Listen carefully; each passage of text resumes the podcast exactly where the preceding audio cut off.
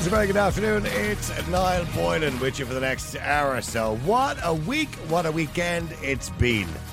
Something that everybody has been saying for a long, long time, and wasn't it a surprise to hear Leo Varadkar in the Dáil the other day when he said the state's approach to accommodating refugees, asylum seekers must change.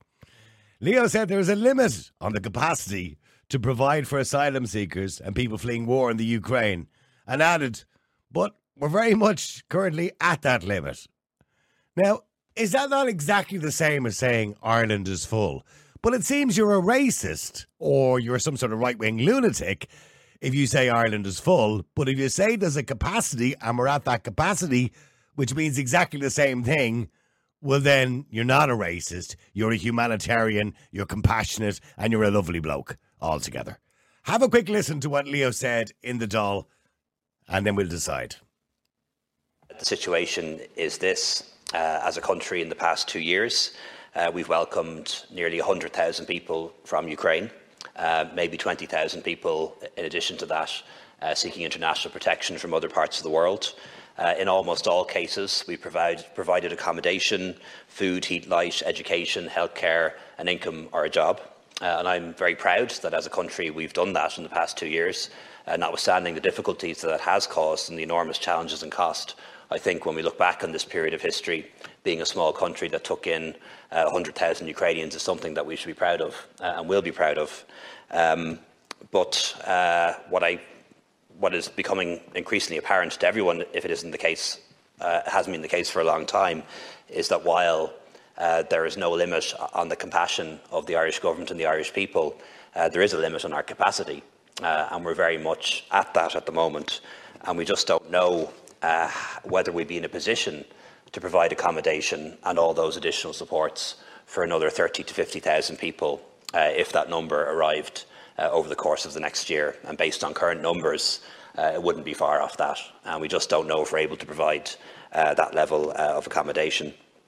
Um, as the Taoiseach said the other day, there are now a lot of secondary movements uh, Ukrainians who have been living for months in other parts of Western Europe, relocating to Ireland.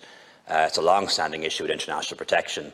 Uh, people who have been living safely uh, in other parts of Western Europe uh, for a period of time, uh, then coming to Ireland and claiming asylum. and some of that is linked to the fact that we have a better offering in Ireland than would be the case um, in Northern Ireland or Britain or France or other countries that are not too far from us. Uh, and that's why we have to review the situation. Uh, and we're doing that at the moment. And the overall intention will be to bring um, the offering that we have uh, more in line with other, other, West, uh, other Western European countries. Uh, and that work is now underway. There's no government decision or agreement on it, but that work is, is very much underway at the moment. Go on oh, out, that's your big right wing extremist, you. Because that's more or less what he's saying, what everybody else said for months. But he wasn't listening. And even the Red C poll said it two months ago, but anybody who even used the Red C poll was ignored. And you were told there wasn't a humanitarian bone in your body. So why is he saying it now? Has the penny finally dropped? Have they suddenly become intelligent? I don't think so. Only a few months ago, as I said, anybody who suggested this was an extremist or a racist, or the people who had people who had concerns who might have been out protesting. They were extremists and racist. Now let's be clear about it. Some of them were racist. But very few of them, and the majority were just concerned citizens. We were also told stories of Ukrainians gaming the system and going home on holidays were untrue, and we were told they were anecdotal stories. And supports, uh, I suppose, for Ukrainian people would remain. It turns out now those stories were true, and the government themselves have now admitted that. Not only have they admitted it, but they've now said that if you're a Ukrainian, you can't be going home on holidays because you lose your accommodation. The article in the Daily Mail the other day even suggests now the government are saying Ukrainians can't go home for Christmas. Because realistically, why would you be going home to a country at war if you were in fear of your life when you're being offered accommodation supports here in Ireland?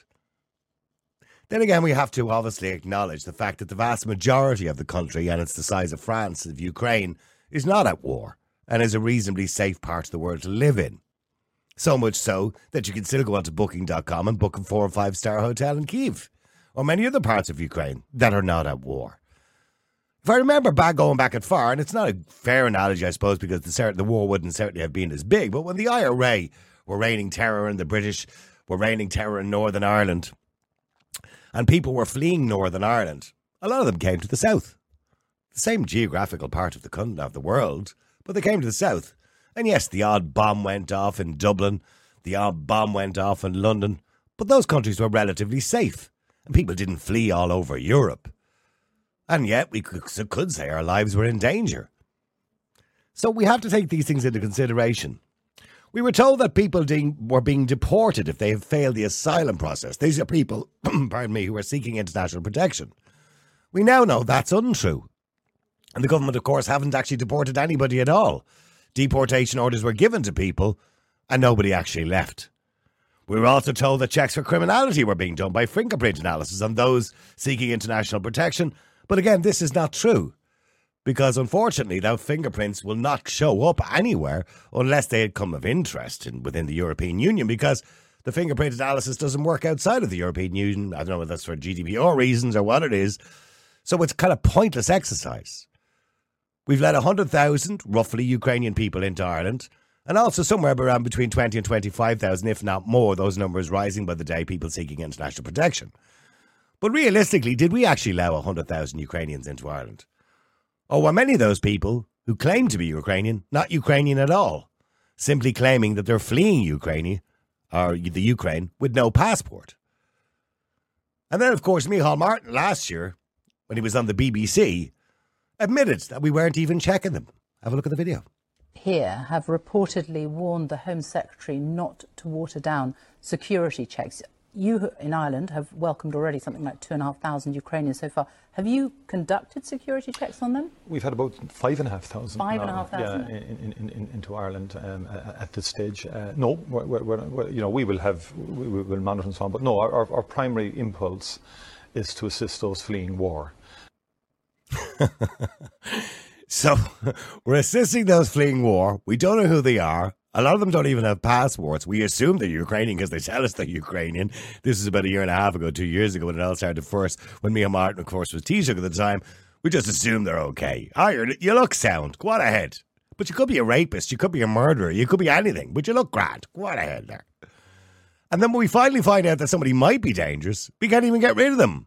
We hand them a deportation order and say, on your way now. See you now. Off you go with that. We made an absolute hames of it. We were told we were making a hames of it, but nobody actually listened. We've become a soft touch. And then, of course, there was the other issue. Ukrainians fleeing Ukraine all over Europe thought they'd get a better deal in Ireland.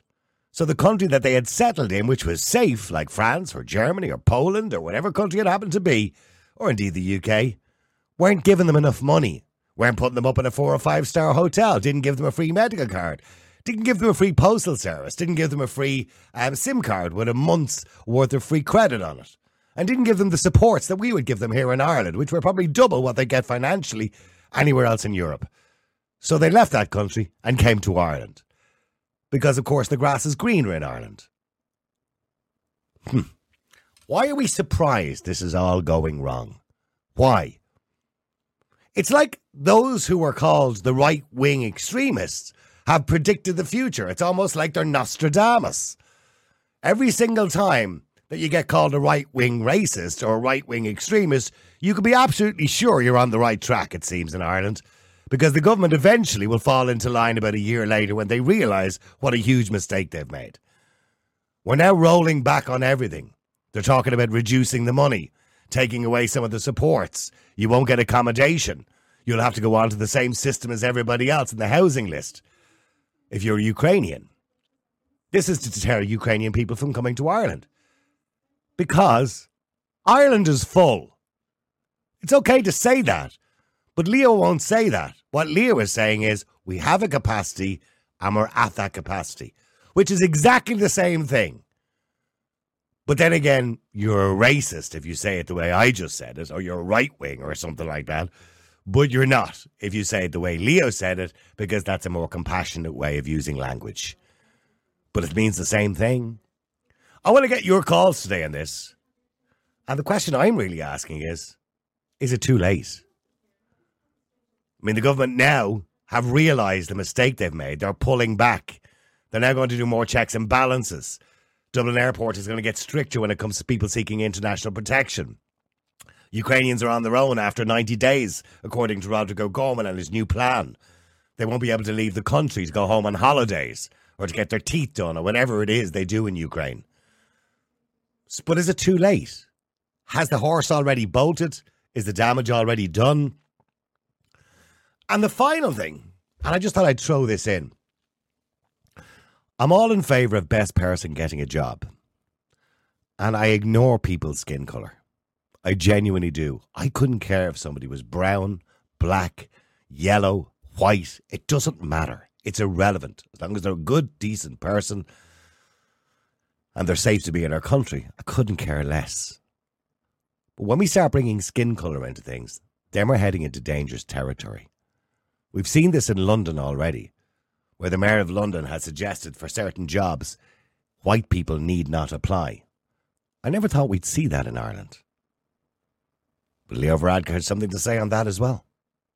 Um, one thing I strongly agree with the deputy on is the need to target, set a target to have a, a number of people from ethnic minorities in areas of the public service. We have a health service that's very diverse, although less so as you go up towards the senior positions. Uh, not so much in the Gardaí, not so much in the Defence Forces, not so much in the education sector, as the Deputy mentioned, not at all in the civil service, which is very white, including the Department of Equality, for example. Uh, and that actually needs to change. Um, so we need to have, I think, a target for people who come from ethnic minority backgrounds, uh, but also uh, dedicated recruitment campaigns to encourage people, because we do need uh, a generation of young people growing up in Ireland who are people of colour to see black and brown school principals, judges, Ceann Comhairle perhaps in the future. Um, who knows? Uh, visibility uh, and opportunity is really important. What he's talking about is affirmative action, which failed miserably in the United States when they tried their best to do it, and it's still failing in parts of the universities where they're still doing it. That is whereby that you give priority to somebody based on the colour of their skin. That in itself is actually racist. Why would you give somebody a job just because they happen to be black or brown rather than white? That in itself is racist. That's not equality. And I do agree, by the way, that it's good to see diversity.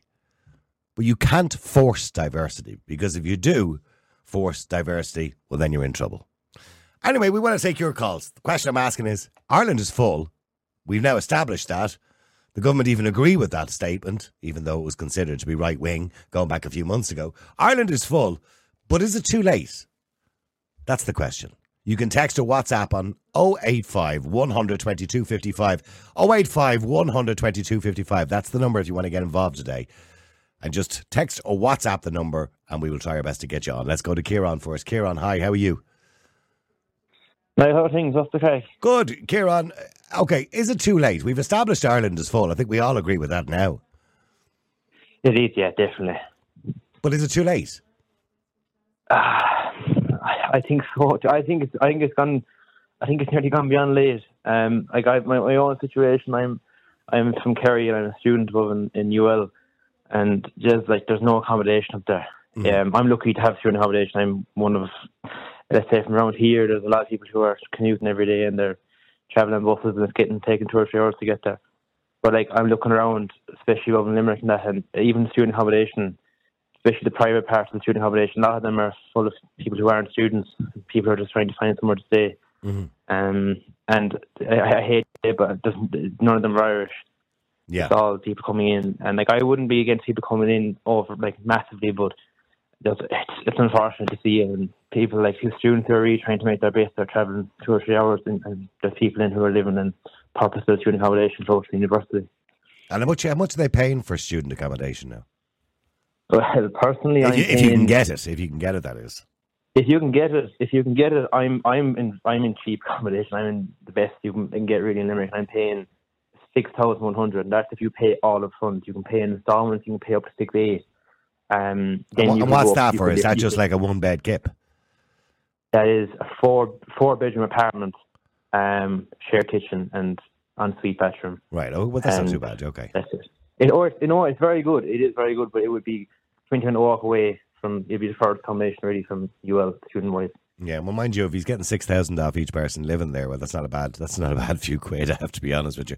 But the problem, the problem, for an apartment. yeah, absolutely. So the problem is, it's not. It's not the paying even. That's bad enough, obviously. But it's the actually getting somewhere is the hard part. Can't be got. Even the houses and all, like there's houses in, in, in Limerick, there's eight people inside one house, and they're all paying seven or eight thousand euro each. Like if you do the math there, it's mental. Yeah. Like, Yeah, um, but that's even that can't be got. Couches can't be got. And like I'm looking around, I I, I- heard you mention about Ukrainians earlier on. I'm looking around Castle Troy where UL is like in Limerick, and the amount of Ukrainian cars. And I hate to say it, but some nicest cars on the road, like. yeah, and they're, to think that they're getting it all handed to them like is tough. yeah. I mean, I, I, as I said to you, nobody nobody wants to come across as not wanting to help people. But there's a limit to what we can do, and you know when we have an accommodation crisis already, when it comes to students, when it comes to people who are homeless, etc., etc., etc. When you're adding another 120,000 people who come into the country homeless, uh, realistically, the laws of supply and demand uh, come true. In other words, you know you don't have anywhere for people to stay anymore. Exactly, yeah, exactly. Uh, It's, it's unfortunate, and like, I, I hate. Obviously, what's going on over Ukraine is tough, but I think that there does need to be um, there does need to be a bit of a limit. But saying that, look, I know, I know, I actually know of, a couple of Ukrainians who are working good jobs, and they're really mm-hmm. just trying to get through the week and the whole lot. But there's there is a cohort definitely who are well to do. Even a friend of mine went and bought a car there a couple two or three months ago, and he went into his compound of houses, and they were all cars and Yeah, stuff is nice. And yeah. you know, it's just it, it's it's unfortunate, and like the likes of me, you know, like I come home every weekend here, I'm milking cows and I'm driving tractors all day, every day, just to try and get through it. Like, Okay. Um, Well, look. Well, I hope it gets better for you, Kieran. I hope you find somewhere. Listen, thanks for that. Let me go to John as well. John, hi. How are you? How you doing, Niall? How you doing, Radioland? John, you're not a superstar. Yes. You're you look me like a hole in the head, don't you? And, well, no, it's just you're not a Oh. radio star. You're, you know what I mean. You're, you're just a caller. I am a radio Don't star, don't, Niall. don't dare you overemphasize your importance. Okay. Uh, Oh, I'm very important. yeah, John. Extremely important. Don't John- you know? John, do you think uh, it's too late? I mean, we've we've established with agreement from the government now that Ireland is full and we're at capacity, if that's the words they want to use. Um, is it too late? Have we? Is the damage done? The damage has been done since the first refugees that you know came to this country. Well, At the end of the day, it should have been done a year. No, no. Let me let me quantify that for you simply. The fact of the matter is, we have taken refugee after refugee well before the Ukraine crisis, well before this crisis. The fact of the matter is, we should have had a cap on refugees about four years ago. End of. Now, the fact of the matter is, it's not too late because we can send them all home. Period. Well, And that's when you I say four years ago, the war only started two. First. You would say, hang on, you said four years ago. The war only started two years ago. Okay, well then two years ago, right? So then two years ago when the year started all this, you know, European crap about, you know, take this to amount, take that, Ireland should have said no and send them all back then at that stage. Every single one. Because the, the Irish people come forth. And you know what? I don't care if I'm racist on it, because I don't care anymore about this government and about Leo. And Niall, can I just say one thing?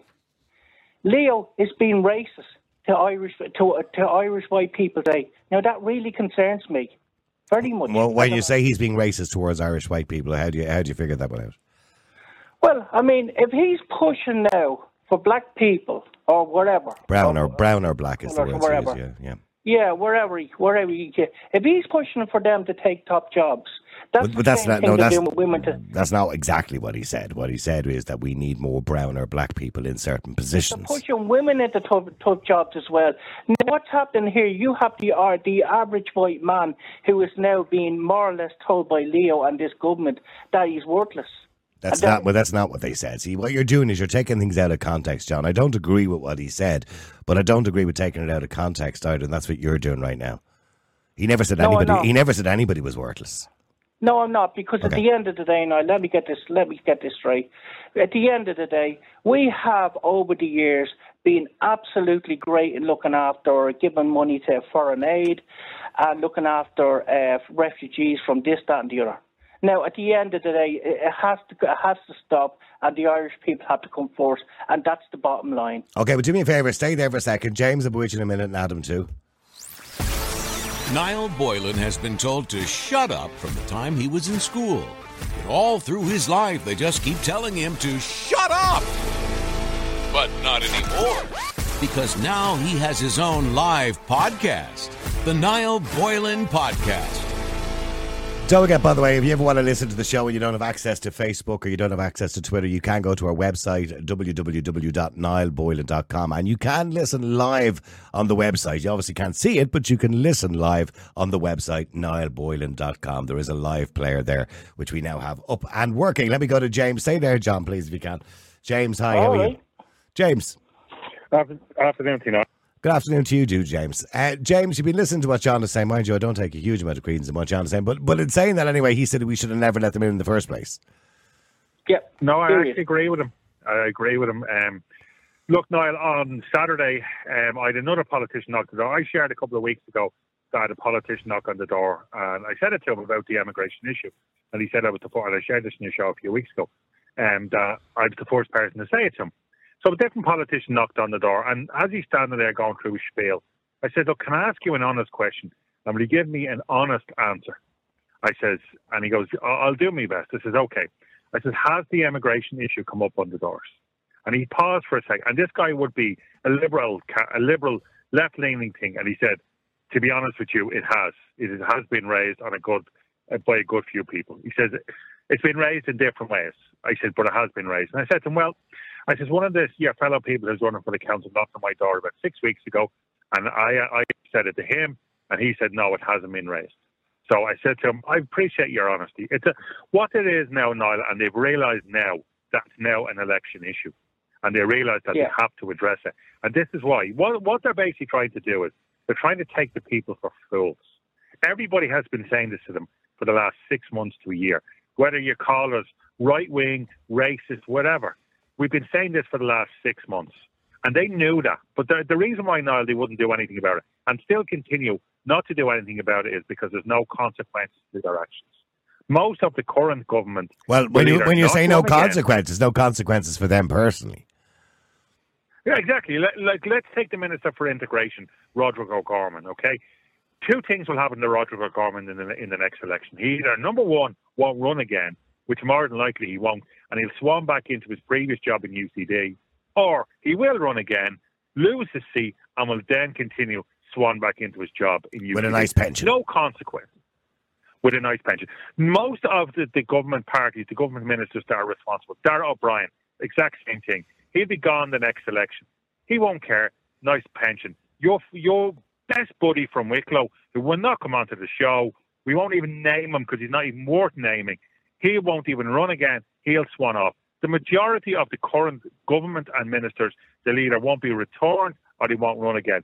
They don't care about the circumstances and the condition they leave the country in because they will swan off with their pensions and say to everybody, go and F yourselves. That's exactly what they'll do. I mean, Because they realise uh, now know- that the jig is up. Yeah, but they, they do say that we have an obligation. And, and by the way, I do believe we have a moral obligation to help people every now and again. Look, so we did it with no, the people. Of. No, well, no, well, hang on, no, well, no, no, hang on. no, we don't mind. We, we did it with people from Vietnam going back in the 1970s. You know, we did it again with Syrians. Different time. Yeah, absolutely. We did it again, people, but in Czechoslovakia.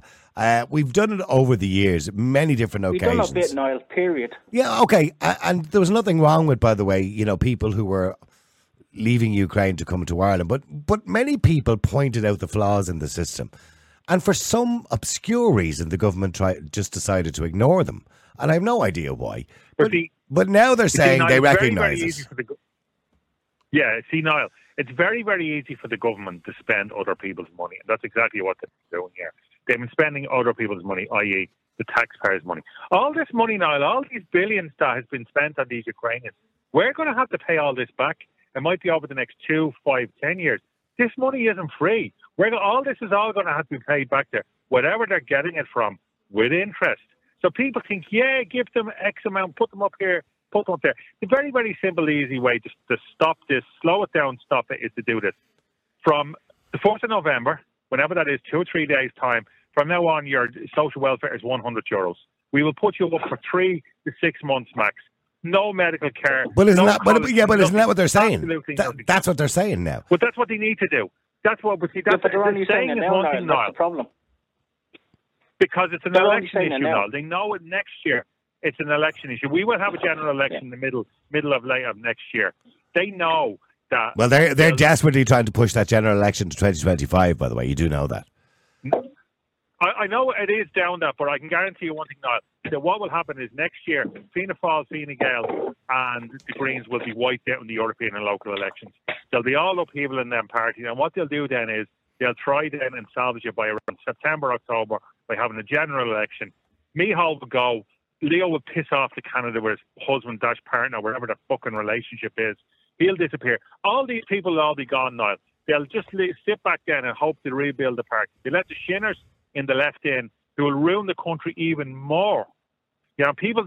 You know, people. Come on, you think they'll come back then in five years' time as Ireland's saviours? Well, uh, After the Shinners have done their damage. Well, look at look at what happened, Niall, in 2009, 2011. And again, pardon me language, but Fianna Fáil fucked up this economy. They fucked this country for years. They disappeared for five or six years, and now they're back. Now they're back in power. Now they're back in power as as in a coalition. By, by, by, by, by the way, you do realise there's a rift now in government which could cause an election, by the way. So you got Fine Gael. uh, well, hang on. You got Leo Varadkar saying we've reached capacity, right? More or less saying Ireland is full. Just a fancy way of saying it. And then you have Micheál Martin on Red FM last week saying that under no circumstances will we stop taking people in. So you, you've now got That's two people who are in absolute charge saying this, saying completely the opposite things. Rubbish. It's rubbish, Niall. It's smoke and mirrors. That's all it is. 100% smoke. They're trying to play the people off for fools. You know, Leo bad, Micheál good. That's what they do. And in, in Well, they did. month's Well, they did the same during COVID as well, if you remember. Exactly. And people fell for it. People fell for a hook, line, and sinker. Niall- Because, Niall, and I will say this, the electorate are stupid. They're stupid. And if they, like, No. people think, sorry, I'm on a rant here. People actually think that Mary Lou is going to be the saviour. She carries out. Okay, she uh, well, they certainly are the worst opposition party that I've ever seen in the history of the state. Well, stay there for a second, James. Sorry, John. What? No, no. But hang on, John. What are you trying to no, say? No, can I get in there for a minute and just say one thing because I don't want to be cutting across people. The fact of the matter is, the Irish people today need to put Leo Martin and Ryan out. They need to just say, "Out, you're gone. Get the fuck out. Good luck." And that's it. Yeah, but who? And They, well, well, yeah, so who do they put in And that's instead? the end of it. Who do they put in instead? We need a we need an Irish Brexit as well. We need we need out of Europe. Okay, John, you're saying a lot of we needs, right? So we need to get Fianna Fáil and Fine Gael out, is what you're saying to me. But who do you replace a- them we with? Need a, we need a, we need a new election, Niall. Okay, that's the way that, okay, is. I think wonderful. Okay, I agree with you. But who do you replace them with? Day.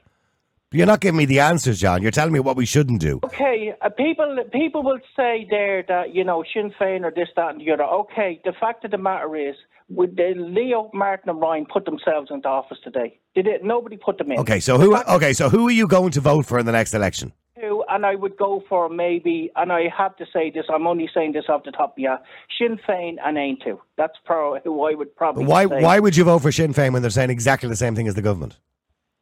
Which? Why would you vote for Sinn Féin when they're saying exactly the same thing as the government? Now, the only thing about Sinn Féin is when they realise that the people have turned on Leo Martin and Ryan, then they might turn around and uh, bring in different policies. So maybe they might be liberals today, but they might be a little bit more right wing tomorrow. Let me put it that way. Yeah, and then when they get into power, they just change again. James, would you give Sinn Féin a vote? As Um, first, well, hang on, James, would you No, give Sinn no, Féin a Niall, vote? I'd, I'd vote for the stark raving loony party before the vote. And I wouldn't vote for Aontú actually because and they, they were putting messages out last week around the Navan area after Peadar Tóibín banging on about COVID vaccine. They were saying, you know, ring this number if you need to be brought down for your booster shot. So um, I've lost respect for Peadar Tóibín and Aontú on that as well. Well, there's some people. There's some people want to get the vaccine. That's their choice too. You know what I mean? You know, and I, I, absolutely, Niall. If people want to get the vaccine, let them get the vax. You had Aontú going on about it, saying, "Oh, it's this, that, and the other," and suddenly the party is promoting it, so they jumped on board with that. I certainly wouldn't vote for Sinn Féin because the thing about Mary Lou has, has so many splinters in her arse from sitting on the fence on absolutely everything. She has. They've offered no zero opposition in the last four to five years on both COVID and now on this issue. And if, if anything, Niall, you see our little Palestinian flag in Mary Lou in our bio. You know what I mean? She's like, yay, the Palestinians. You know what I mean? Blah blah bleeding blah. But you know, ha- but have you noticed, Niall, now, right? That uh, thanks to the Russians, COVID, the COVID disappeared overnight, and now thanks to Hamas and uh, Israel, Well, the Ukrainian problem has disappeared. disappeared overnight. Okay, but stay there a second. Let me go to Gavin as well. Well, hang on, James. Hang on, James. Uh, Gavin, hi. How are you? How's things, Niall? How are you doing? I'm running in the election. Go on now, that's in you big right wing extremist. You. Well, Yeah, that. Well, know, you- well, here you go. Yeah, Okay, so you Yeah. you said Ireland was full, as I did, and many of the people did, uh, going back months ago, and you're a right wing extremist, and even possibly a I know, race, possibly Oh, racist as well. shocking, isn't it? Shocking. No, now, no, now Leo has said the same thing. He's just used different words. Yeah. I know, exactly. Ireland's full. And and that's the simple fact of it. And now the government are saying it because they know that's basic sense. You know, like, all we were were normal, everyday people that went to work every day and were saying, like, what are you doing? Like, what are you doing? It's a joke. Ireland, and it is late. It is too late. We need to shut the borders. We need to send everyone that was an illegal home. We need to be like Hungary. You know, everybody turned on Viktor Orbán, and you you know it yourself, Noel, at the very start. And now they're all saying maybe he was right. He was right. 100% he was right. He didn't let any in. You know, he put the safety and security of his people first, and that's what Ireland should have been doing, and we didn't. There was a, there was a suggestion. I, I know Micheál Martin mentioned that we never did any security checks or criminal background checks on people come from Ukraine. I have no idea why, by the way. We just assumed all Ukrainians were innocent people who had never committed a crime in their lives, uh, which was quite bizarre. Um, and we, we're more or less doing the same thing when it comes to people seeking international protection. And then if we do find out they're criminals, we hand them a deportation order, and we never even insist they go home. Um, I, do you think it's too late? Do you think the damage is done now? Absolutely because I've seen things like the government in the papers and stuff have admitted that there's like terrorist cells, like you know that have like funneling money and all through Ireland. Like we don't know who's here. Like we don't know who's here. It's shocking. Like, we're not letting in half the world here. We let in loads of people with no talk ripping her up. And as you said, he could be anyone. And what's this? Because you think that they're going to be nice people, that they're going to be a great people to us. Not a hope. Like, dangerous people are dangerous people. It, it's basic sense. When you tell your kids when they're going to school, don't talk to strangers, you you, you look like an eejit. You trust a stranger, wouldn't you? Like, you, you look at Well, I mean, to be to be fair, you know, the majority of people probably coming in are decent people and just want to get a new life. I suppose that's all they want. The majority. should be checked, and you should have a passport. You should you should have had documentation. We should have done background checks on these people. So my attitude is you should all be sent home, and then anyway you'll have to reapply until we look into who you are. Are are you refer- you're referring to people seeking international protection? Yeah. yeah. Okay, and what- okay, so what- what- has no passport and documents? What what about people who claim to be Ukrainian? Now we we all know, No, by the way. you can't. You can't claim. There are loads of people have pretended they're from Ukraine. Like that, they're all doing that, and that's the problem. You need to be sent back home and reapply through You can't, but you, yeah, yeah, but you can't. You can't send Ukrainians back home to war. Well, they're not all Ukrainians. No, No, no, no. I, I understand that, but you, you. I mean, how do you deal with that situation when you've got hundred thousand people claiming to be Ukrainian, and the majority probably are, but you've got maybe I don't know 15, 20,000 of those who are acting the fool, who are not actually Ukrainian at all. They're just jumping on the bandwagon. How do you decide who's who? You can't send them all home. Oh, I'd send them all home. That's the You reality. can, of well, you can, you can send Ukrainian family back to a town that's oh. been bombed. The, the reality of it is, Niall, is we let in thousands upon thousands of people, right, without checking who they were, right? So families, women and children, of course are welcome here.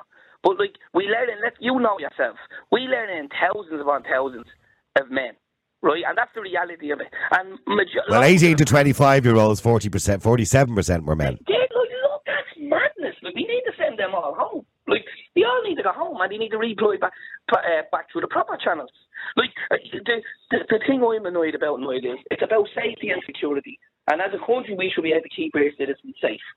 And, like, Well, well, then essentially what you're saying is the government have failed the people, and they've been reckless. They have. They have. They failed everybody. And everybody, that other man that was talking a, a, James. a minute ago was right. Yeah, he's right. Everyone thinks Mary Lou McDonald is going to ride in on a big white horse and save the day. She's not. Like, and they two are the same. They're all the same. They all make these promises that, and then you can see them in the background. They keep changing. It's the same policies, different suits. Do you know what I mean? And, that's the that's the issue. And Okay, so when you say it's too late, I mean, We're incapable of enforcing deportation orders at the moment because the Garda Síochána seem incapable of it. So, literally, in case people didn't know, the way it works is if you come to Ireland, claim asylum, and you are a failed asylum seeker, i.e., you're not coming from a country where your life is in danger, etc., etc., etc., and we prove that, we hand you a deportation order, nobody actually puts you on a plane and sends you home. You're told to make your own way home. Madness. Noel. That's like that's the definition of insanity. Uh, how you doing, pal? You have to go home. No, no, here, look, here's a leopard. No, you go. You make your own way home and book a flight. It's, like, Here's the bus ticket. Yeah, you know what I mean. Get, like our whole system, right down from the judicial system, right down to the system of the government, is completely broken, and it needs to be fixed. And as you said, of last year they were saying, "Oh, they're right right wing extremists, they're they're far right national, they're this, they're that," and now they're doing it. And as you said, they they say it in a different way, and everybody says no, it's not, like, you know, it's it's just. Get it, and it's electioneering. That's all it is. Where where are all the, the, the lefty arseholes that were all out in Fairview there during the year? You know, the rally saying all are welcome. Where are they today? I, I'm not too sure where they're. That Roddy Ahern. No, They're, they're all they're all gone now. Are they? Well, well, stay there for a second. Let me just go to Sharon. Sharon, hi. How are you? Hi, Niall. I'm great, thanks. Uh, what do you think of the Good to talk government the government's new plan, or well, a U-turn? I suppose is probably the best word to describe it. Well, I think that it could cause problems cutting it for some and having a two tier system where some are on more and some are on less. I honestly think they just need to um, stop and say we're full for the moment until we figure things out. Because we take more than Germany, more than lots of other countries, and we're much smaller than those countries. We have taken in per head You of know? population the most amount of refugees in Ireland. 17, isn't it? So, yeah, 17 per. Is it thousand Thousand. people? I'm not I sure, but uh, people, in in Germany it's something like eleven or twelve, something, and in other countries it's even less. So why are they not talking to Europe about that? Well, according, know? according to Micheál Martin, we have a legal obligation to continue taking people. Now, the best barristers in the countries have said that's completely untrue. That we don't have a legal Yeah, obligation to keep doing it. Yeah, yeah, because we have definitely taken our quota, and I'm I love people. I'm all for diversity. I'm all for different cultures that need to look for a better life coming here. I'm not against that at all. But you know when. Well, I mean, when when- when- well, hang on, Sharon, when you say- you need to do something. When you say you're all for diversity and people coming for a better life, you know, a lot of people want to go to different countries for a better life. And if you apply for a visa and you have a job to go to, most countries are quite welcoming, including America, Canada, Australia, and indeed Ireland as well. We do have an immigration system here whereby if you want to come from America, Africa, or whatever part of the world, and you have a skill that we can, you know, that's valuable in this country, you can apply for a visa and come here. And, th- and that's the way it does. But you can't, I can't just wander into America tomorrow or wander into Australia. I'll be put back on the first plane home again. But yet we seem to have had no border controls for the last two years to the delight of the likes of People Before Profit and other um, lefty parties that are out there. We've had no borders whatsoever. Anybody, and I mean anybody, you could be the world's biggest criminal and you can walk into Ireland. No questions asked. Yeah, yeah. Well, the Well, you, there is questions asked, but you can just lie. about that. Yeah, we need to be holding to them account. And another point, Niall. Uh, my nephew is working as a at the moment. He's earning something like well, it's eight fifty, something ridiculous, uh, as an apprentice, and there's nobody to do the work. A couple of people left to go back to their other countries because we're paying the social welfare we're paying. I don't know the people do they just not want to work anymore when they, you know. Well, Ireland, according to the, the figures that were out during the week, uh, when it comes to Ukrainians and when it comes to people seeking national protection, etc., Ireland is paying a lot more than every other European country. We're also treating people a lot better. I know, I know, we've had our own issues with people in fields and stuff, but we are treating people generally a lot better because we're putting people up in hotels and destroying our tourist industry. And a lot of them aren't working. Mm. They're not working. Yeah, I, I, I did notice, by the way, that uh, lovely place in Bray. You know the aquatic centre. What do they call that place? Um, oh yeah, the, you know where they have all the kind of sharks and the uh, the aquariums and everything. They're now in danger of closing down uh, because there's very little tourism in the area anymore. Most of the hotels in the area now don't have tourists in them anymore. Uh, unfortunately, they have refugees, and we've spoken to restaurants on numerous occasions, small restaurants up and down the country, and there's no tourists in the hotels anymore. There's t- And another another point, sorry, another point I'd like to make, an important one, is a lot of our hotels now have half guests, paying guests, and half refugees or whatever, people who are being helped by the government. And how is that for our safety? You go stay a night in a hotel, you know, and you think you're safe you're with everybody else paying guests there to enjoy themselves, and you're, you know, you've got this. Okay, I got to take a quick break. Before I take the quick break, I've just been handed this. Look at this. This is, I know if you're only watching on video, you can see this. This is a cake with um, 100 fabulous written on it and a little candle. Because I'll tell you why. This is, since we started, this is the 100th episode we've done, the 100th daily show that we've done. I'll blow that out. Make a wish that we make millions. Um, the 100th episode that we've done. I'll leave that there in camera view so we can see it. There you go. There you go. So it's the 100. Oh, that looks good there. The 100 episode. Thank you to everybody for supporting us, by the way. Got to take a quick break and I'm going to come back. Uh, James, stay with me there for a second, and Gavin. Um, thank you, Sharon. And I'll come to Sean uh, in just two seconds. Niall Boylan has been told to shut up from the time he was in school. And all through his life, they just keep telling him to shut up. But not anymore. Because now he has his own live podcast, the Niall Boylan Podcast. Ah, thank you to my beautiful wife for organising that cake, that wonderful cake with our 100th episode on it. It's a lovely sponge gâteau. But that'll be demolished later on. Thank you as well um, to all three of us who do this every single day. I'm sure you get messages from them on a regular basis. And uh, by the way, don't forget, please do support the show. Go to our website, niallboylan.com, and support it. Um, James and Gavin, stay with me for a second. Just let me go, if I can, to Sean. Sean, hi, how are you? How are you, bud? Name's actually Tom. Oh, Tom, is it? Yeah, yeah, yeah, yeah. There's a bit of confusion. It's all good, though. It's all good. Okay, it's all good, Tom. Go for it, Tom. What do you want to say? Um, well, I just basically agree with everyone else that's been talking so far. The country is completely full. I'm from Cork originally. I'm living in Galway now the last four years. I've seen the homeless crisis in two different counties, and as much as I've been in Dublin over the years as well, we have a massive homeless crisis inside in this country. But we're taking literally any Tom, Dick, and Harry from every other country with no papers, no documentation, no nothing, and we can't house our own. How does that make sense? Well, it doesn't make any sense. But I mean, don't get me wrong. I do believe that we have a humanitarian obligation to try and help people who genuinely, whose lives are in danger, are coming from a war, if we can. And you I know, don't. you don't. Unless they're our ally, which they are not. They're not the EU. They're not NATO. They're nothing to do with us. And we're a neutral country. We shouldn't pick sides in any. Well, see, that's a bit of a myth. That that that we're a neutral country thing is a myth. Because uh, people say, "Oh, it's in our constitution." It's actually not. There's nowhere in the constitution that says we're neutral. That's true. It's not in our constitution. We're morally That's true. neutral. Morally neutral. No, we stayed out of World War II. We remained a neutral country since. I think we should keep our nose out of other people's fights. Like I don't think we. I don't disagree with you, by the way. I don't. I, don't- I genuinely Yeah, don't no, no, disagree I'm, with I'm you. not arguing with you. I'm not arguing with you. I'm just making my point. Hmm. Um, I also don't think that we should have been refueling jets during the Afghanistan war for George Bush. I don't think we should have been doing that crap at all. Sorry for the language. We shouldn't have been doing that stuff at all. Um, when it when it comes to involvement with any country, we just we should keep our noses clean, stay out of it.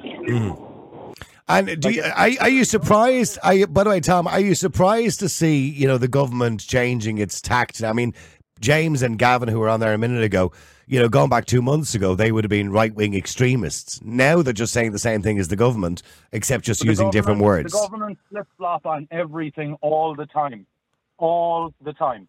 When, whenever have the government done anything good in this country? I was trying to think of something the other day, actually, but I couldn't just to the top of my head come out with something. To be honest There with you go. Do you know what I mean? Like, it, and I'm I'm the type of person I like to break down words and what they mean.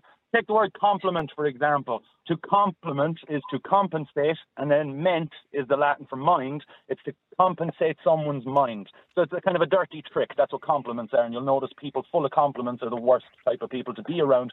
They don't allow you to grow as a person. But government, govern means control, and ment means what again? Mind. Exactly. So what are they there for? Well, I well I know I, I I was the first person to tweet going back months ago that I believe the government were being reckless in what they've done, and I think I they are think they're reckless. I don't think they're reckless. I think they know exactly what they're doing, and I think they're doing it on purpose. I don't think it's reckless. I think it's very professional. I just think it's evil.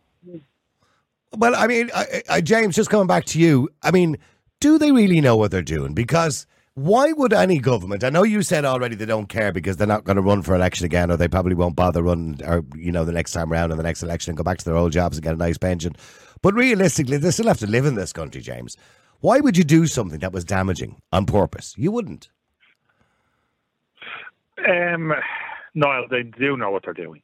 You know, they well know what they're doing. Like, and as, and the reason why they know well what they're doing because there's no consequences to their actions, as I said earlier. Like, if if they had to face criminal criminal uh, actions for what they're doing, because what they're actually doing is criminal. You know, I guarantee they wouldn't do it. Like every criminal in what respect? Do You believe putting people's lives in danger by, for example, allowing people into the country without doing background checks. Right, I'm going to say this, Niall, and it'll probably get down like a lead balloon, but I'm going to say this anyway, right?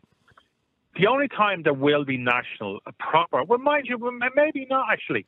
We had two gay men beheaded in Sligo by a Muslim, and I'm going to say the word terrorist because they found. Do you notice how quickly that story disappeared off? Well, it was in the it was in the newspapers for one day because the man pleaded guilty. But what I found bizarre about that particular story was the Garda Síochána said that he wasn't radicalised. I yeah, said, "Are you guys for? Are you guys for real?" Was that the case? He three hundred nine. He had three hundred thousand euro in his house. That's terrorist funds. that from? He knew exactly well what he was doing. And he beheaded two men. Beheaded two two Irish. And he had a list of other people he wanted to also do it to because they were gay, and they said he wasn't radicalized. No, how? Um, I was on it when the day of sentencing. I was in the Yousef Palani case right? So I listened to the victim impact statements. I listened to what he said, right? And they made it really clear that the man they were trying to say um, he's against gay, uh, he's against people that are homosexual. Um, it's not in his religion. Okay, this is a statement that was made. But the detective said we've proof um, to say otherwise. He got a, a thing act, we won't say it on air obviously, but let's say an act from another man done to him and his face went like he went white when that was said. Other than that he was just start, stared, didn't care. That was the only time he got a bit uh, upset. Um, but what this man did is clearly something what a terrorist would do. The, the, way it was read out in court, he beheaded one of the men, he put it on the bed. It was graphic, it was gory, he made two cry. It was like it was horrifying, you know. And listening to the families read out the victim impact statement, even as a bloke, I would say we hard enough, but I, I was crying when I was listening to it, you know. And that, this, this is the thing. That now, I, no, I want I want to be conscious of the fact that it is one case. Mind you, it's a horrible case. We've never had a case in the history of the state of somebody that went around beheading yeah. people you know. So, yeah. but but so it is just one individual, and that one, one in, yeah, but that one individual is not representative of the whole Muslim community. Can I just point that out? Absolutely, absolutely, yeah. And and but that that that's where people are going with these things. So in general, I was there. It was horrifying. I'm going to be there again on Tuesday for the um, Puska one. But in, in general, what what has happened in Ireland? The, what people are getting on the topic of what the damage is done. That lady made a good point. Our tourism section is gone. It's destroyed. It's gone. people are not going into the restaurants anymore. They're not going into shops anymore. You go into O'Connell Street, but you go into town now, and the most that you will see, and I call it a spade a spade, is people with prime penny bags. You know, they're not really shopping as much as they used to. The tourists that come over, the few tourists, they'll buy a little bit, but the retail sales are down. You know, they're not they're not up. It's all mass. It's all you know the way the figures. And Ireland is in for the rude awakening. The West, the whole West is we should be protecting our country, protecting our culture, culture and heritage, and we should be. And safety of our citizens should be the number one priority of any government. That should be just forced.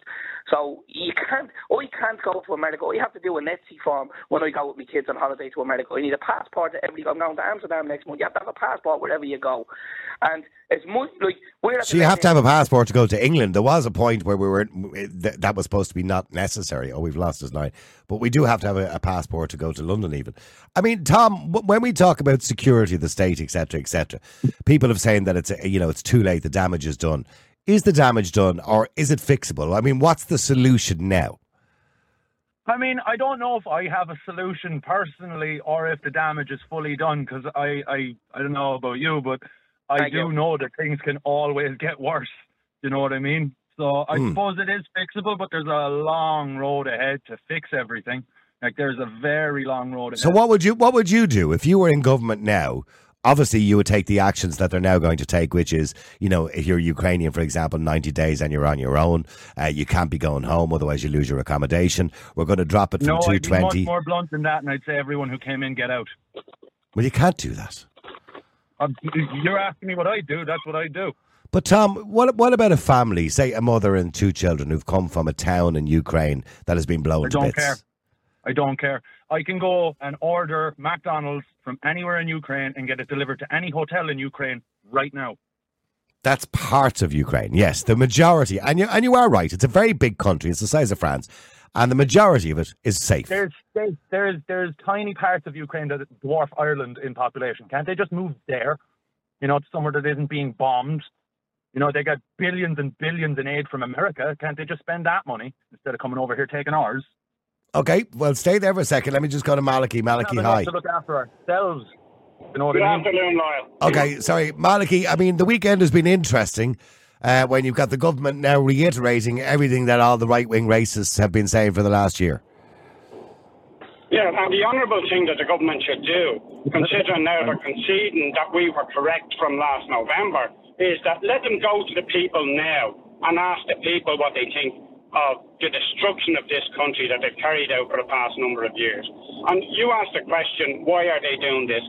the loyalty of the political and NGO class is not to this country or this nation. They don't want any concept of independent nationhood or whether to this European federal state.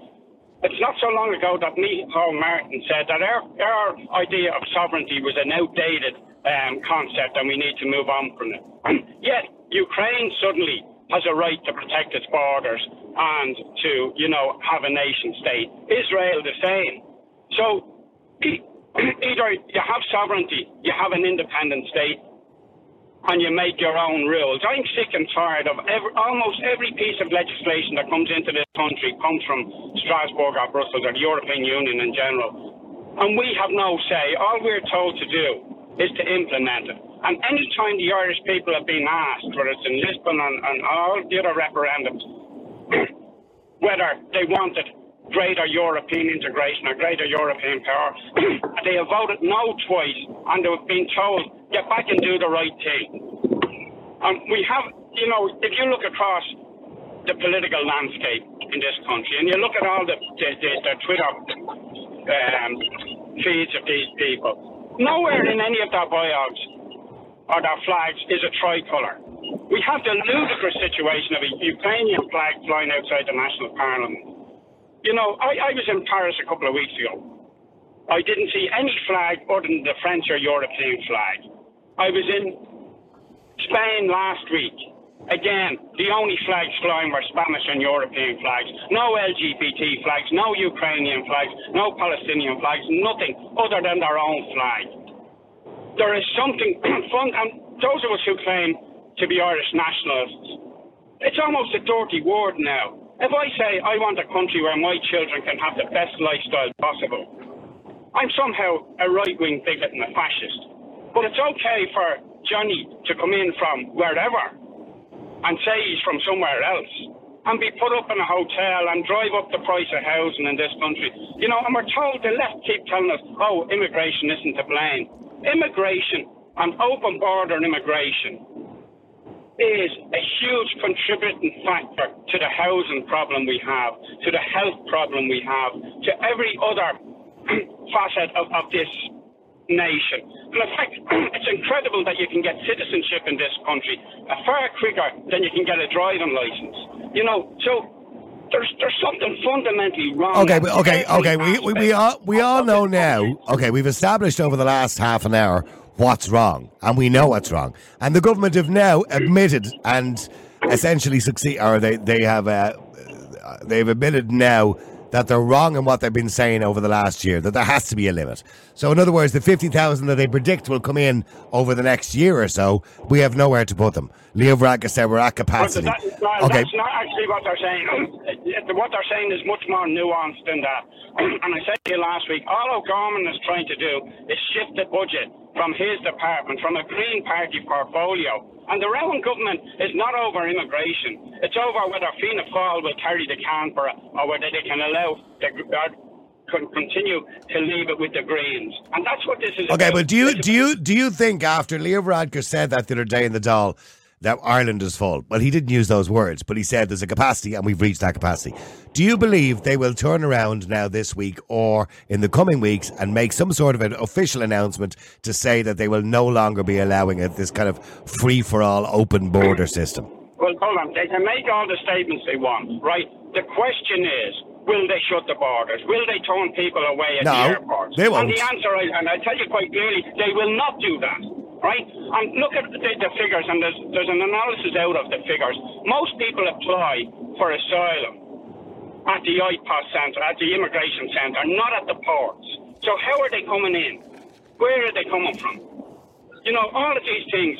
And, you know, McEntee said something, oh, we're going to look at people's criminal records before they come in. So, okay, ju- don't even have okay, ju- okay. Just to We clarify, who they are. that, that, that figure is seventy-seven percent of people claim uh, asylum at the IPAS Centre, which is the International Protection Office, and not at the airport. So then we can assume that twenty-three percent are coming through the ports. So the rest of them are probably coming from Northern Ireland, or they're just walking into the country pretending they're going to their holidays. Yeah, and I mean, people need to be very clear on what asylum is, and we keep coming. There's no problem with people who apply to come here from India and other countries and apply apply for a work visa and get it and come and work here and provide for themselves. That's not what this is about. It's not about immigration per se, but it's about the abuse of the asylum industry. Well, uh, we also have a situation where people come on student visas from other parts of the world, including Pakistan, India, and other parts of the world. They're not actually students at all, but they come on student visas, and then once the student visas expire, they apply for asylum. No, in, in general, those people now don't apply for asylum. They apply for work visas and, and things at, at that stage and try and get. Well, I, I, I'm aware of two people who came here on student visas, uh, both from Pakistan, and are both now asylum seekers. the, the bulk of them don't rely on. The problem is the welfare state. And last week the government admitted, oh, well, maybe some people are coming in here because the benefits are higher. Sure, we've been telling them that. and we were the lawyers. We were, and the government needs to come out now and apologise to people like me and people like Gavin and other people that are on there who have been demonised in the media since last November and being called all of the names. And we weren't just called right wing, we were called far right. And there's not one of us that's even right wing, I would suggest. And we have been, people have lost their jobs. A, a, a Labour TD in, in the north side of the city tweeted that an, an individual who runs a, a um, his own business in Fairview that people should, and he tweeted a photograph of him and said people should boycott this man's business. Yeah. That is a disgraceful thing to say. Well, where where are all? But Malik, said to Gavin already. Where are all the, the kind of left wing, you know, eejits that were out had their rally uh, going back a while ago and to coincide with the East Wall protests? You know, the with the ones with the signs that said "All are welcome." Where are they today? When the government made an announcement last week, basically saying all are not really welcome because we can't afford it. Where are they now? Well, they'll be waiting for their instructions from their leaders as to what to say and what to do. And if you look at the, the big rallies they had, almost all of the people on those Were NGOs, yeah. worked in some form or Yeah, another all for the government. There's no such a thing, Niall, as an NGO in this country. They're all almost totally funded by the state. So Well, well, can, well, can I ask Gavin a question? Just sorry, Gavin, just on in relation to what Maliki was talking about there, which is the land of milk and honey, and the fact that we pay out more money in this country than any other country when it comes to social protection for people who are refugees from Ukraine in particular. So, what happens, Gavin, if the government turn around and, as Leo Varadkar suggested, we're going to have to revisit the amount of money we give? You know, after the ninety day period, they say, right, you're on your own. Here's a hundred quid. You know, that's all you're getting now, or a hundred and twenty, because that's what they're paying in most countries. Here's a hundred quid. I mean, all that we're going to see then is poverty because that's not going to solve the problem, is it? No, it's not. They need to be sent home because, yeah, if they start cutting them down with money, they'll just end up on the street with more um, tents and stuff. That That's what's going to happen. But, like, eh, like these companies, like NGOs, and I think you helping home, and loads of these focus on these people, they make that's how they have jobs going out helping these people. But the, the reality of this, this fact is, Ireland has no room. Oh, I agree with Maliki 100%. You go into the city centre, all, all these people, the left wing, as you said, they're nowhere to be seen. They changed the flags on the boy out to beat the band. There's no Irish flag anywhere, which should be the only flag shown in in the city, especially on government buildings. It, it, it's the, the country. The O was an apology, but that's neither here nor there. They need to fix this problem, and to fix this problem, you have to do what Hungary does. You have to close your borders. You have to send home everyone that was an illegal. Now, it's just like, it sounds bad, it sounds cruel, but that's not our problem. It was our in government, our government incompetence that caused this problem. And like Malachy Oh, said, that what, what was done to that businessman, like these things are not a joke. These are these, people's lives were ruined. People trying to ruin people's lives over these things. It happened with a, a certain TD Kenny over the south side. He did it on another fella that was walking. And and they, they've done a they've doxed a businesswoman that that runs a dress shop down in um, the. She's the, one of the and I'll say it here now in your show. The best dressmaker in the country. But that Ireland against fascism page, that's why the docs her and insult her. There's a lot of stuff that went on that the newspapers and all they just go along with what the government's line is. And they want to change that, that attitude because it's ruined people for no reason. People, as you said, that were just correct. The government now says that and they say it in a different way, and all the lefties go quiet. They'll wait for Murphy and Barrett and Mary Lou to give them some sort of say, okay, come out and say this. This is what's wrong in this country. Like, it's, it's not right. Okay, okay. Well, well, well, hang on because I have to go to a few more people. Malachy stay with me there. Thank you, Gavin. By the way, uh, let me go to um, is I have to go to John next, is it? I think or Maureen. I can't remember which one. Okay, I'll go to John first. John. John, hi. How are you? How are you, Niall? How are you doing? Great. Yeah, that Malachy's the sounds of trout. Tell him uh, my best wishes. I ha- admire him and his stand down in East Wall, and uh, he's doing his bit for the country and the people. Okay, but you wanted to say that the ninety days thing is not going to be a runner. Uh, oh yeah, the 90 day thing. I don't think so. Ridiculous. No, that's not going to happen. They're not going to chuck people out. Where did they put them? Or they just say if you go and leave after 90 days. Well, well, well, they no, go? they'll have they'll be sending them down to the Department of Social Protection to put them on the housing list like anybody else. That's that's the plan allegedly. housing list, the housing list is 10 years or 10 years. Anybody I know that's on that list said they haven't moved up the list in 10 years. Yep. Yeah, well, that wouldn't surprise me. So, yeah, yeah, you know. I mean, the circus uh, isn't really going to come to an end. We'd love if it was, but uh, I don't believe they're going to be able to stop this influx. Even the Brits can't stop it. Nobody can stop it. I saw a, a, a, a, an incredible. why, when- when, you say nobody, well, hang on a second. When you say nobody can stop it, the only resistance to stopping it, we are, here's the thing: we're in the best position, probably in the world, to stop it, because we're an island. I mean, we water all mm. around us. The only way you can get into this country is by boat or plane. Yeah, but they're not stopping it. They're coming in on false false passports, or they're just walking up. Uh, Yeah, but, the, say, the only thing that's st- the, the only thing that's stopping us from not stopping it are liberal people, or liberal rules, or liberal ideals. They're the only things that are not stopping it. Do you understand what I'm saying? Absolutely, and dictates from Europe, from the EU, and the EU now is now in a total clusterfuck. There, half of the countries are fighting the other half against this. Look, countries, the, the countries that are in the forefront of this uh, war are like places like Poland and um, Belarus and some other countries there, and I see uh, countries on the borders there of Europe that are uh, with the big wire fences and uh, smoke bombs, tear gas. The thousands of these people are taking fences every day, and it, there's a, a little a war going on on the periphery of Europe, uh, on these countries that are in the forefront of the, the trying to stop them. But they just fly into Ireland. They seem to get here on a plane. A lot of them don't know. Uh, it's the easiest way to come and just walk up to Mount Street. Uh, 77% of them, as your as the statistic was, Yep. they just walk up to Mount Street and they step up and say, "I'm I want protection." I want to. Cl- I, I want to claim asylum. Stay, well, John, stay there, Malachy. Stay there because I need to go to Maureen. She's waiting ages. Sorry, Maureen. Keeping you. Oh, hi, Niall. How are you? Yeah, how you doing? Go ahead, Maureen. How are you? Do you think it's too late, Yeah, Maureen? Is the uh, damage done? Oh, yeah, yeah, I do. I think it's too late. Talk about the horse bolting. The whole stable yard is bored. There's a couple of donkeys and all after him at this stage. But I'll tell you, look, look, I was on the, I was looking up the, you know, I do on the United Nations website and following all the links, and it's representation here in Ireland, right?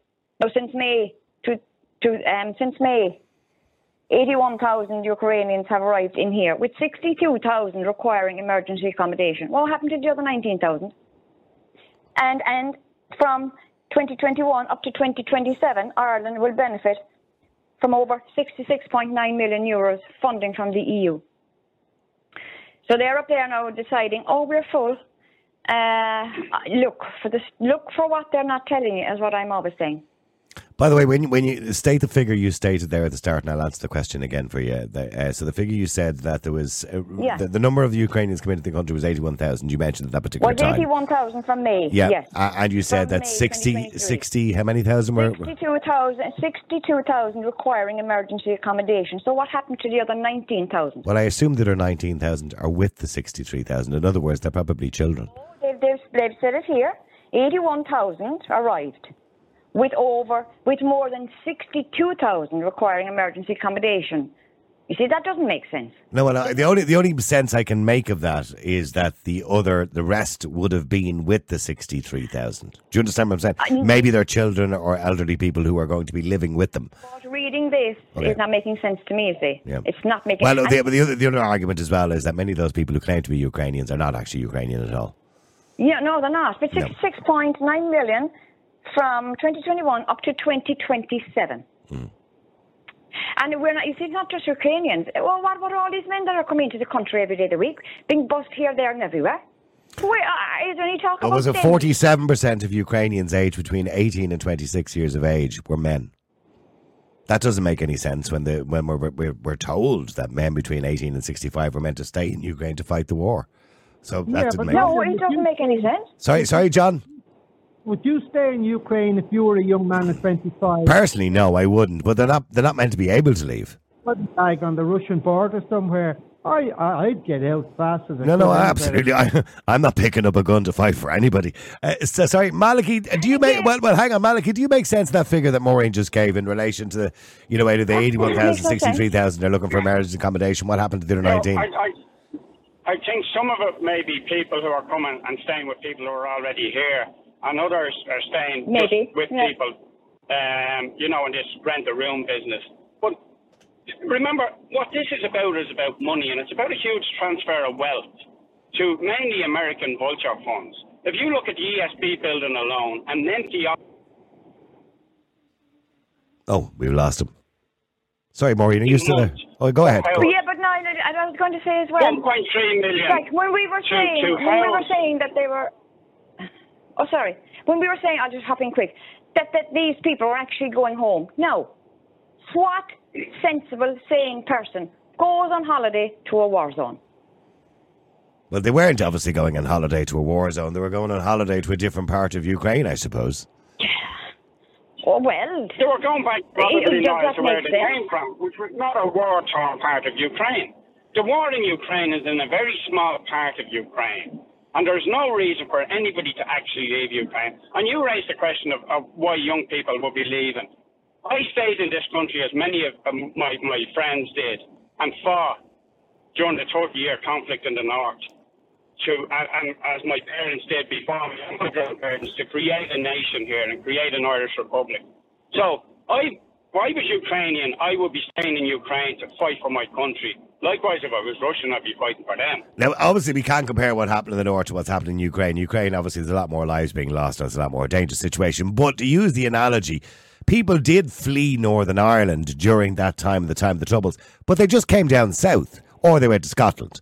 So they came down south, they went to Scotland, which means I, don't believe it's necessary for the majority of people who are leaving Ukraine to leave Ukraine, because as we all know, that the majority of Ukraine is reasonably safe. Well, well, let's just go back to that. The the majority of people who left the north as, as refugees and came to the 26 counties, in particularly 1969 and 70, were by and large women and children who came from mainly from Belfast, where streets were being burnt out and where there was loyalist pogroms, and the, the police, the B specials, and the police were burning out houses at the at the behest of the British government. And something somebody uh, uh, somebody said there earlier about you know the time will come when somebody will blow up a bus in Dublin. Remember, in the 1970s, the British government came into Dublin city centre and Monaghan and murdered over 30 people, the biggest um, loss of life during the conflict at that stage. And, and up till uh, Omagh was actually the biggest loss of life. But and, and what did the Irish government do about that? They done nothing. So the Irish government will do nothing to protect its citizens because it doesn't believe that ordinary people who believe in an Irish nation should be protected. Okay, Malachy, getting back to what we're talking about, uh, and sorry, I was just saying to Maureen a second, I need to come back to Maureen because obviously I need to let her say what she wants to say, but in relation to where we're at now, so what's the answer now? We all now know, including the government, that we've we've made a mistake. We've taken uh, you know, on more than we can chew, essentially. So what's the answer? I mean, I've heard people saying send them all home. You can't do that. Hold on, Niall. A far cheaper option would be to go and rent a load of hotels in western Ukraine and send all the Ukrainians back there. That would be a far cheaper option and it would be far safer there. And we wouldn't have. If you even look at the, the, the stress that this is putting on schools, we've been told for years we must reduce class sizes in order to give our children um, a better education. Now we have kids in school where English, never mind Irish, is not the predominant language. And, you know, we know with everything that has happened right throughout this, in this country and throughout the Western world, that you don't, the rising ship doesn't bring everybody up. Everybody goes down to the lowest common denominator. So if teachers have to spend more and more time teaching kids how to speak English, that detracts from the education that our own native children are getting. And that's just common sense, but you're not allowed to say that. Okay, so your your answer would be in relation to Ukrainian people, it would be far cheaper. By the way, because of course we've seen the expose during the week when um, the the documents that came from the uh, the Oireachtas, which were leaked by mistake, by the way, and I have them here, talked about the prices and the costs per month that hotels are being paid. I have them there. These are the documents and the list of all the hotels that were paid off. Some of them up to a half a million a month were being paid. 1.3 million for the ESB building. 1.3 million a month. Yeah, I'm looking at That's a some of the was there. phenomenal amount of money. Yeah. Now, and again, it shows how incompetent the government is and the, the um, civil administration in this country when that document was actually leaked by mistake. So Yeah. the one news a- agency that would actually use it, If they did leak it to the Irish Times, sure we wouldn't have heard I, I'm looking here. The Grand Hotel Wicklow, uh, four hundred thousand five hundred and twenty euro for thirty-one days. Thirty-one days Yeah. for a month. Four hundred thousand. And remember, You stay in the Four since Seasons. You'd fill the Four Seasons for that kind of money. I mean, what are we doing Since- with our money? And remember, Niall, that since the economy collapsed in 2008, most of the hotels went into NAMA and were purchased by investment funds who are outside of the country, the likes of Blackstone in America and all of these things. Like the ESB building, while it's owned by Subtip and that and his company, it's they're agents for a far bigger investment fund. And this is about transferring the wealth of the Irish people into international investment funds. I'm, I'm looking at them there, but the, uh, the amount of them that are being paid over half a million is ridiculous, and that's per month. Can I point out? Uh, some of them paid as one includes modular accommodation. Another one there, and most of them are paid as one or thirty-one days. In other words, by the month. And if you're paying out that kind of money per month to that amount of hotels, I can only imagine what the bill must be like. Uh, sorry, Maureen, go ahead. Oh no, no, I was talking about them going home there on um, on holidays and that. Oh yeah. But um, I watched them. It was it was BBC. It was one morning. It it was last week, I think. And in that part of Ukraine, in eastern Ukraine, um, Zelensky was actually sending in troops and telling the people that were left. There's a lot of people left there still to get out. There was Ukrainians on camera saying, "No, we're not leaving. This is our home." Mm. So what? what but you see, Well, we were talking. would we they just- go back Yeah, but but but now hold on. If your town is being attacked or bombed, you know, I, I would consider it unsafe. If I lived there, I wouldn't want to be staying there. Yeah, but Niall, if there's such a war going on there, why are we not hearing reports of what's going on in Ukraine? We're hearing nothing. Well, we're hearing nothing at the moment because obviously Israel and and uh, Palestine is what's we haven't been dominating the hearing no- news. We haven't been- We did Yeah, we did hear for quite a while, and the media got kind of bored with it. We Yeah, didn't, well, well, Niall, then we're not actually, if hearing you look at the quite a while. footage, Niall, if you look at the footage that we're getting from Israel and Palestine since the, for the past two weeks, and compare that to all of the footage that we didn't get for the past year from Ukraine, there's something fundamentally we're being misled somewhere on all of this. Yeah, but we not alone are people going back to Ukraine for um, holidays. So we're going back from medical appointments because the health system in this country is so defunct, and the one in Ukraine is obviously far better, and you're not waiting as long for your appointments. So they're going back for their medical treatment, and we're paying them to go back. We're actually probably paying for the, the flights for the holidays, as we do do with um, normal asylums. I know, I know. I've, I've seen, I've seen the stories, and, and you could call them anecdotal if you want to, but the government now agrees. Stories of people going home and getting their teeth done in dentists because it's a lot cheaper to get it done over there uh, than get it done here. So, I mean, if it's safe enough to go home, you know, for a holiday for a week or for two weeks, and now the government's saying, well, according to the Daily Mail, that they're not allowed to go home for Christmas because they'll be over the three or four days or whatever it is, and they lose their accommodation. Well, if it's safe enough, I, I mean, if a country was genuinely, you know, at risk or you're at risk of your life, why would you want to go there? You wouldn't. And by the way, if you want to booking.com, you can happily book yourself a four or five bedroom uh, hotel in Ukraine for a nice holiday. And I'm looking at some of the videos there today in Kiev, and the nightlife is bustling. Everything seems to be quite normal.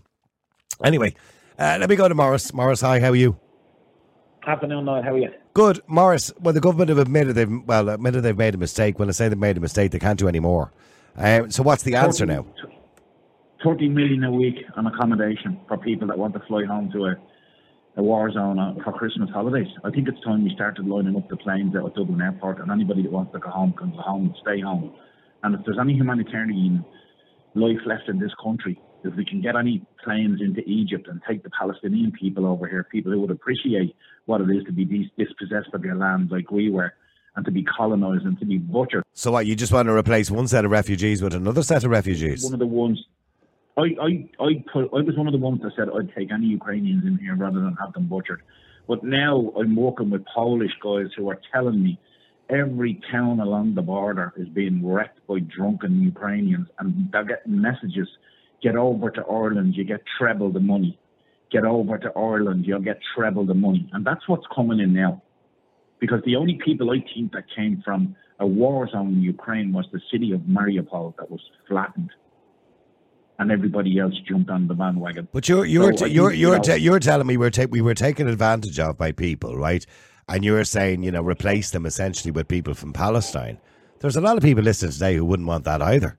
And mind you, Leo Varadkar allegedly has ruled that one out. Why would you replace one set of saying is- refugees with another set of refugees? because the Palestinian people wouldn't be ripping you off or trying to take advantage of you for mon- monetary gain. They You think- you think- here to live you think? peacefully. I think so, yeah, because I watched the young fella um, from Blanchardstown at the border up in Egypt with his father and his family. A Blanchardstown family are trapped and they can't get out, and they have Irish passports. And there's plenty of them like this, and there's English families trapped as well, and they're being butchered. Mal- well, well, hang on, Malachy. Do you believe we should be allowing Palestinian refugees now into Ireland? Leo Varadkar said no, but should we? No, I don't. You see, it's a capacity issue, Niall. It's not a humanitarian issue. We simply do not have the capacity to take in any more people. We don't have the capacity to take in the people we've already taken. Well, Mar- Morris is saying line up the planes and send some Ukrainians back home who weren't pla- from places where their lives were in danger and allow people from Palestine to come in. Yeah, but that doesn't change our argument. Our argument is that the country hasn't the capacity to take in anybody else, to grow the population. If you sort out the housing problem, if you sort out the health system, Yeah. if you sort out the education system, if you sort out all of the other issues that we have in this country, then you can increase the population. But you can't just bring people in and, you know, destroy the tourism industry. You know, they're already conceding that, you know, uh, the country, the biggest, the, most of the tax comes from a small number of um, American companies, basically. And that that is going to change. That's already reduced this year. And now we're, you know, that, that will be gone in a couple of years. And we've destroyed the tourism industry. Yeah, sorry, Morris. What are you trying to say? There'll be no. Oh, well, hang on, hang on, Malachy. Hang on, Malachy. Go ahead, Morris. Sorry, I was just listening to Malachy there, and it is very true. Like, you know, it'll come down to capacity as well. But, like, I mean, say we're already swamped, you know, I'm just thinking about morality. But, like, under freedom of information, somebody got information that a politician in the Dáil who has hotels in a certain part of Ireland is making half a million, 554,000 a month on accommodating Ukrainians. So it's a it's a, it's a boys' club, members' club. This is a politician now that everybody felt sorry for on the streets of Dublin. No, I know, I know. We all know the one you're talking about. Yeah, we all know the one you're talking Exactly. about. Yeah. But on the other side of his face, he's a businessman and he's making a half. Well, a of million course, a of week out course he is. Yeah, of course he's a businessman. Yeah. I mean, Yeah. the thing about it is, with, with, said- with- well, well, can I just say, with the greatest respect, Morris, if I had a hotel that was half full all year round, and the department justice said to me, "Here you go, we'll fill your hotel for the whole year, but you need to give us all your rooms, and we'll guarantee you a half a million a month or whatever it is that you're getting for your rooms, for Yeah. seventy rooms." If I was a if I was a hotel owner, I'd happily take it. The problem is we shouldn't be making these offers. yeah. We, we shouldn't And- we shouldn't be and in this me- position. I'm not going to to me, I blame the politician. where by the you're way. coming from. problem, No, I, see, I the think problem I, tomorrow down I line take on that, these Niall- people into my hotel. Yeah, sorry, sorry, Malachy. Yeah, Yeah. the, the problem with that is that, and, and that's what has happened. And you, on one hand, you can't blame a hotelier, but a hotel is just one part of the tourist industry. If you take Killarney, you have all the coffee shops, the restaurants, the Jarvey drivers, mm. all of these people who rely on tourists coming in. If you just have hotels with asylum seekers or refugees in them, then there are no tourists. So all of those people are then out of work. So therefore, the, the, the community is gone. I know. Well, I know. I mentioned earlier on that Sea Life in Bray now is on the verge of closing down because there's hardly any tourists in Bray because all the hotels are now full of refugees. Uh, and I don't know directly if that's the reason or just generally the tra- trade is not as good as it used to be. Let me just go to Frank as well. Frank, hi. How are you? Hi, Niall. Thanks for bringing me onto the show today again. No problem, Frank. What do you want to say? No, um, you know, I agree with many of the points there um, that uh, your your guests have come on and spoke about. Um, there's a couple of things I'd like to mention. You know, back in when we had the bailout and lost our sovereignty, and there was a a, a kind of under the radar, uh, that's uh, kind of how could I say it? Uh, Fianna Fáil, in other words, joined what was called the ALDE party. Now, I don't know if you ever heard of that party at all in Europe. No, I, Uh, and you I, can I, see- I, have heard the name all right, but I don't know a huge amount about them. Yeah, you can see it on the, uh, the homepage of the Fianna Fáil website, right at the very bottom, and linked to the ALDE Party and a manifesto that, that they have created, and they're updating one for the year 2024. And basically, I believe that um, when, um, when uh, I think it was Malachy or Gavin Pepper said about um, Micheál Martin giving up, uh, just giving away our sovereignty. It's all come down to that, and we have really aligned ourselves with policies of the EU, uh, and we are willing to take on a lot of these um, immigrants coming into the country. Um, we are definitely full. Uh, I think we should uh, deport all of those people who have come into the country, especially those who are Should unfettered we? and Should, undocumented. I was going to say, should we pick and choose who we do, who we deport? I mean, you just don't deport everybody, do you? Well, we need to get start with um, those people who are unvetted and undocumented. Well, you've four, uh, firstly, you've 4,000 deportation orders out there and 4,000 people who probably haven't left the country. That's a start. Yeah, but they they haven't left the country, so we need to kind of put them on a plane and put them somewhere. Mm. And you know, even in the UK, like yeah, and when you asked uh, one of the ladies there, um, is it too late? And she felt it was. If you look at the UK, and th- there's a hold up on deportation uh, these asylum seekers or refugees to Rwanda, and uh, Car, uh, Car um, what's his name? Um, Karl Starmer, is this the Labour leader party? Mhm. There's a rumor that he's going to be um, looking to have those uh, vacant rooms in people's homes to house immigrants. And look at the population of the likes of Birmingham and other cities around. Um, See, every every Europe. time they try to do something, I mean, when you look at the UK as a good example, every time Suella Braverman tries to actually do something, for example, the Rwanda plan, um, you know, you've got the liberal left and the NGOs will protest outside people's houses who are being removed to be sent to Rwanda, and the police are not allowed to do their job, or there's a high court injunction taken against sending them home. So unfortunately, they never get to send anybody home, so it hasn't really worked. Yeah, and, and that's the problem That's here with the NGOs. the- Yeah, sorry, Malachy. Yes, that's why we need politicians in power who are there for no longer than two terms, who are there because they believe in creating a better society. They're not career politicians. They're not people who, you know, are only concerned about what the NGOs tell them to do because they're they're afraid to lose the liberal vote. They're afraid. I mean, people like us, people like me and Gavin and other people who stood out from last November to ridicule from the mass media and to, to you know, very dangerous things being said about us, which could have, you know, put our, our would, let's say would have reduced lesser men to walk away from this struggle and this battle. And we have been shown now we have changed the discourse in this country. We have changed the debating points. We have changed it now that your program was one of the few that, you know, we're prepared to actually allow a debate on this issue. Now, everything that we have said has been accepted. And it's not so, and you said earlier about antidotes and uh, anecdotal kind of comments and that.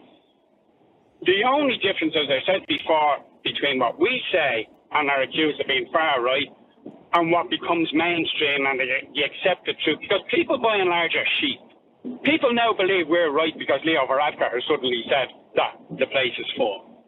Even though in their minds and in their hearts they knew we were right, but they were just afraid to stand up and say it. And that's why the next elections are the most important elections that we will ever face in this country, whether it's a general election that comes rapidly um, towards the end of this year, even if Echo President. I doubt that'll happen. And, you know, Maureen, Maureen made the point of. I, I would tell you, the general election, unless something radical happens, mind you, at the moment there's a bit of a rift between Leo and uh, Micheál, but that's just a game they play, a little dance they do every now and again. I don't think the general election is going to happen in this country till maybe October next year or after the budget next year. Malachy and Frank, I've run out of time, unfortunately. Thank you very much indeed, both of you, by the way. Uh, thank you as well, by the way, can I just say to my beautiful wife who got me this cake and the little hundred um, episodes because, of course, remember it's a hundred episodes we have done now. And uh, thank you to my gorgeous wife who planned that. I didn't, I didn't even know about it. But thank you as well to all three of us, by the way, who have worked really, really hard uh, over this last five months. Is it five months now? Um, uh, on the podcast. We don't make any money out of it, so we rely solely on your support. Solely on your support. Don't forget, by the way, if you do sign up for a paid subscription, you've seen me drinking out of this here all day. You get one of these. Every day, randomly, we give away a mug. They're the new ones, by the way, the blue ones and the yellow. Do you like them? Nice, aren't they? We give away one of those every single day to anybody who signs up for a subscription plan on the website. It's five ninety nine a month. It's the price of a pint of beer, and it helps us subscribe to the show to make sure that we can continue to provide provide this platform for you because it is a platform for you. Remember, everybody who come on the air today is uncensored we challenge people now and again, but you can say what you want. We don't have those same rules governing us like radio stations. So you can say what you want on the air within reason. Obviously, we don't obviously want you uh, to obviously defame anybody or anything like that.